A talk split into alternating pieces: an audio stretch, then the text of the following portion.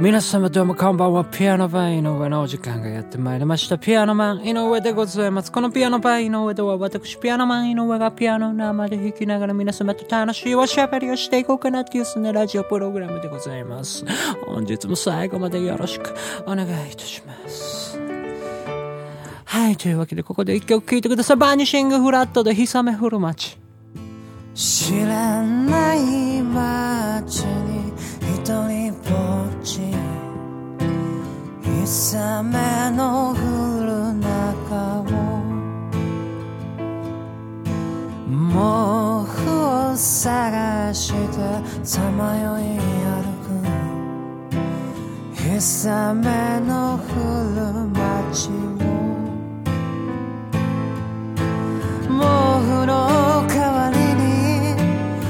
猫を見つけた悲しさ半分こしようと言った。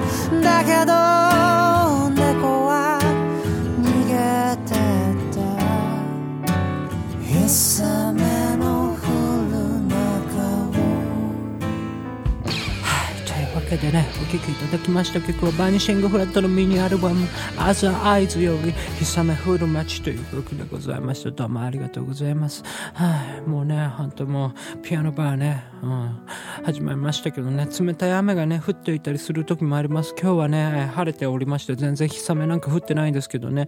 でもね、不思議なもんですよね。あのね、やっぱあの、雨が降るとね、あったかくなったりするわけでございますよ。なぜかと言いますとね、雲が覆うじゃないですか。えー雲が覆ってですね、夜中になりますとね、やっぱりその、あの、気温をね、あの、雲がガードしてくれるわけですね。守ってくれてるわけですよね。守ってあげたいな、つって雲がね、出てきてね、しとしとしとしと雨を降らしとるわけでございます。ですからね、開催の時なんていう時の方がね、あのね、放射冷却っていうね、もう現象がね、ございましてですね、それであの、あの、夜になるとね、一気に冷え込んだりとかしてね、うん、そうそう、そういうことがね、あったりするわけでございますよね。はい。というわけでね、ピアノバイの上、なんで今日こんな感じになってるのかなっていうね、ところね、あの、皆様、えーご、ご疑問が、ご疑問が、頑張れご疑問があると思うんですけどね、はい。今日ね、ちょっとイントロのね、うん、フレーズ変えてみたんですね。そしたらなんかどうしてもこういうね、喋り方になってしまいましたけど、何言うとんじゃわかんおらんわいうね、感じでね、ございますのでね、キーを戻します。はい。というわけで、ピアノバイの上、改めて本本日もよろしくお願いいたします。はい、というわけでございましてね。なんかもう一曲 かけそうな雰囲気になっちゃいましたけど。今日はね、あれですよ、久しぶりに花沢よし子が戻ってきますよ。えー、どれぐらいお休みしましたかね ?2 週間お休みしましたか ?1 週間だったかな？そう、先週あの、あれだったんですよ。1週間前ね、忘年会してたんですよね。うん。ロンリークレイジーゆういっちゃんと、えー、つとむさんがやってくるということでね、僕はもうその部屋の掃除をしないといけませんから、もうピアノバーの上散らかりまくってますから、もう汚いですからね。ですからもうピアノバーのね、えー汚れを落とそうということでございまして、えーまあ汚れは落としてないんですけど、まあ物をね、えー片付けたりなんだのしてたらもうそのよしこが、えーもうよし、もうよしこのように僕はもうそのね、てんやわんやでございましたから、本当もうリアルよしこやってたわけでございますね。料理作ってね、タコさんウインナーとかね、うまい棒、えー何味でしたっけ？サラミ味でしたっけね。うん。まあ、もう花沢よしこをね、ちゃんと聞いてない人何の、何を言ってるのかわかんないかもしれないですけど、まあ別にもう、もう聞いてない人はいいいいんですよ、もうそれで。もう聞かなくていいです。もう聞き続けてる人しかもうわからないと、もうそういうニッチなね、方向性でいきたいと思いますので、はい、というわけで、選ばれしあなたたちが、これからこのえー話をですね、えーお楽しみいただければ幸いでございます。はい、というわけで、連続ピアノバー小説。はい、こちらのコーナーではね、えー私が、えーラジオドラマを、えー作って放送しております。リスナーの方々にですね、えー次回の予想などね、送っていただいて、で、どんどん話が変わっていくよっていうね、そういうね、えーコンセプトでございます。花沢よしこの旅館第18話でございます。それでは、お楽しみください。花沢よし子の旅館第18話前回のあらすじ屋根裏に潜む白田正史は兄殺しの犯人に仕立て上げられ自分をはめたと思い込んでいる残尿館に滞在する弟であるクアーマン夫婦を監視し続けていた。一向に尻尾を出さぬ弟夫婦にしびれを切らせた正志は屋根裏を飛び出し直接弟夫婦に会い問いただすと言い出したのであった。そのあくる日の早朝クワーマンは離れにあるプライベートな半露天風呂に浸かっていた。残尿館に滞在して以来クワーマンは毎朝この半露天風呂を利用していたのである。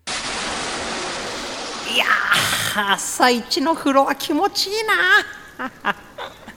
浴槽のお湯があふれ一気に湯気が立ち上がり辺りは真っ白になった。とクワーマンの背後に怪しい黒い人影が現れた。メリークリスマスクワーマン遺産を全て相続して夫婦で合流するのもさぞかし気持ちいいのでしょうね。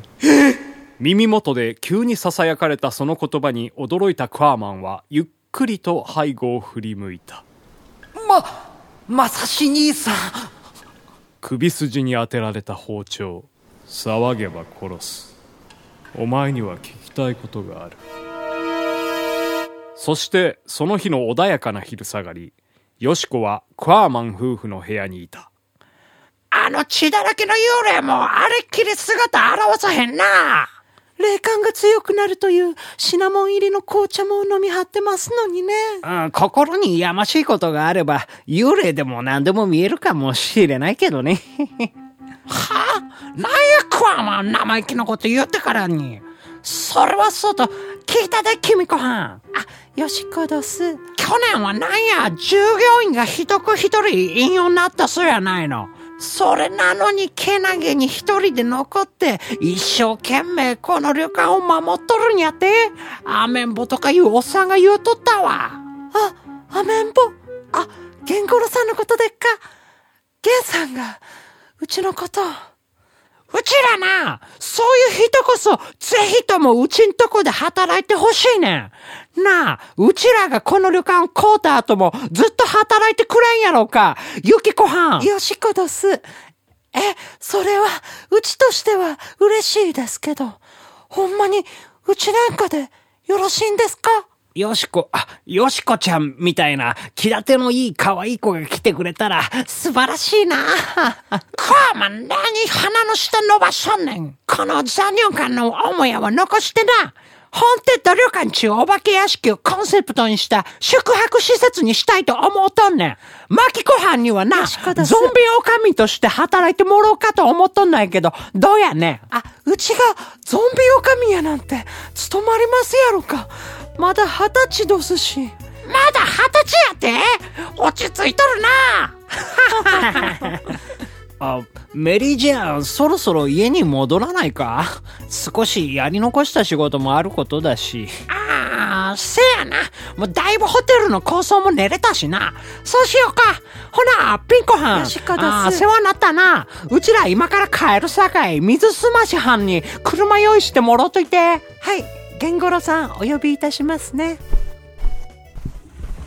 お気づきだろうか。実はマサシはクワーマンと入れ替わっていたのだ。離れの半露天風呂で一体何が起こったのだろうか。クワーマンの安否はマサシの今後の動向やいかに。リスナーの皆様が想像する今後の展開を予想して送ってください。あなたのお便りで今後の展開が大きく変わります。お便りが採用された方は作家として最後にクレジットさせていただきます。締め切りは今週金曜日まで。たくさんのお便りお待ちしております。花沢よし子の旅館。作ピアノマン井上岸ロカイ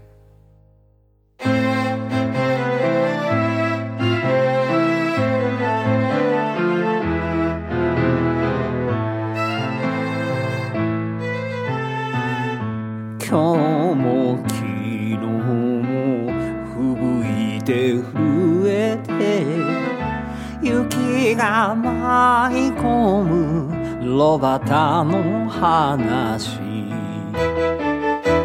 爺様がね東京じゃない。サンタクロースがトナカイそりで来るそうな。羽騒ぐスリと笑ってた。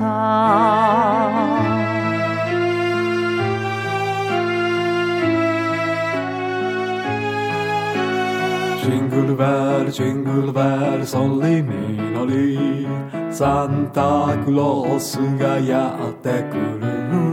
ジングルベルジングルベルソリに乗りかわいい良い子のために来る。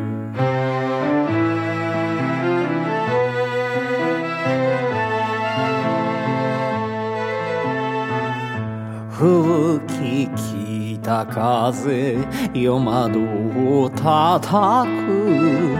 ラジオ聞き聞き姉さんに聞いた。本当かね？田舎じゃな。サンタクロースが雪が深くて来ないから夜鍋なわなん雪明かり